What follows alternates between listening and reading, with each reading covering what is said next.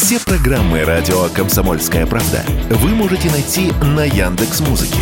Ищите раздел вашей любимой передачи и подписывайтесь, чтобы не пропустить новый выпуск. Радио КП на Яндекс Музыке. Это удобно, просто и всегда интересно. Экономика на радио КП. Здравствуйте, дорогие слушатели радио «Комсомольская правда». В эфире наш ежедневный обзор самых интересных экономических новостей. И сегодня у нас на повестке дня настоящее чудо, которое явил нам Росстат. Давайте же уверуем в это чудо и возрадуемся тому, как налаживается наша с вами жизнь. Вообще, Росстат в последнее время регулярно снабжает нас позитивной информацией, которой грех не возрадоваться. Вот, например, все эксперты, включая министров российского правительства, еще месяца полтора назад были уверены, что экономика России по итогам прошлого года упала минимум на 3%. Но потом за дело серьезно взялся Росстат. И в конце февраля порадовал нас цифрой в 2,1%. Именно настолько, по данным Росстата, снизилась в прошлом году российская экономика.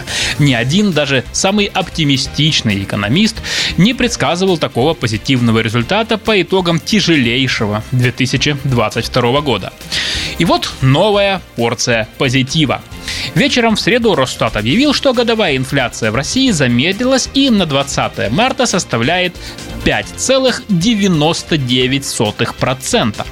А ведь еще пару месяцев назад она была в два раза выше, в районе 12%. Как так получилось? Ну я же говорю, чудо.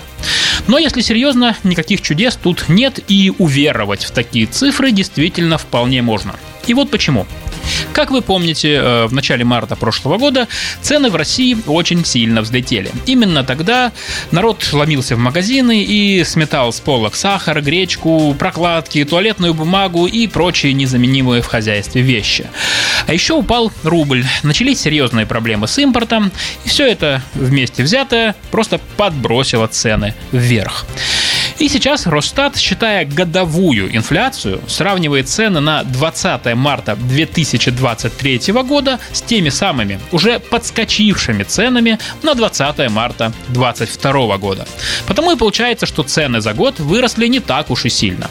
Если же сравнивать, допустим, с ценами самого начала прошлого года, то есть до событий 24 февраля, то инфляция будет, конечно, повыше. Заодно Росстат рассказал о том, как изменились цены за неделю с 14 по 20 марта.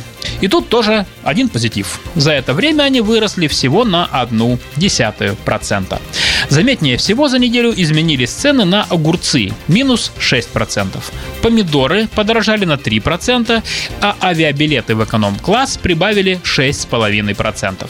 Все остальные товары и услуги подорожали или подешевели в пределах 1%. И в завершение давайте поговорим о международной торговле. Как сказал Владимир Путин на переговорах с председателем Китая Си Цзиньпином в Кремле, мы за использование китайских юаней в расчетах между Российской Федерацией и странами Азии, Африки и Латинской Америки. Давайте вооружимся цифрами. Как сообщил недавно Центробанк, доля долларов и евро в расчетах за российский экспорт по итогам прошлого года упала с 87 до 48%. Рубль, наоборот, прилично подрос с 12 до 34%, а юань вырос с половины процента до 16%. Если же говорить об импорте, то и там доллар и евро упали ниже 50%, а юань вырос до 23%. Вообще, доля доллара и евро в последнее время снижается не только в российских расчетах. Как пояснил нам финансовый аналитик Михаил Беляев, весь мир, и Россия в том числе, рассчитывался долларами, потому что Америка доминировала в международной торговле. Но в последние годы Китай вытесняет США с первого места, и его валюта становится все более востребованной в международных расчетах.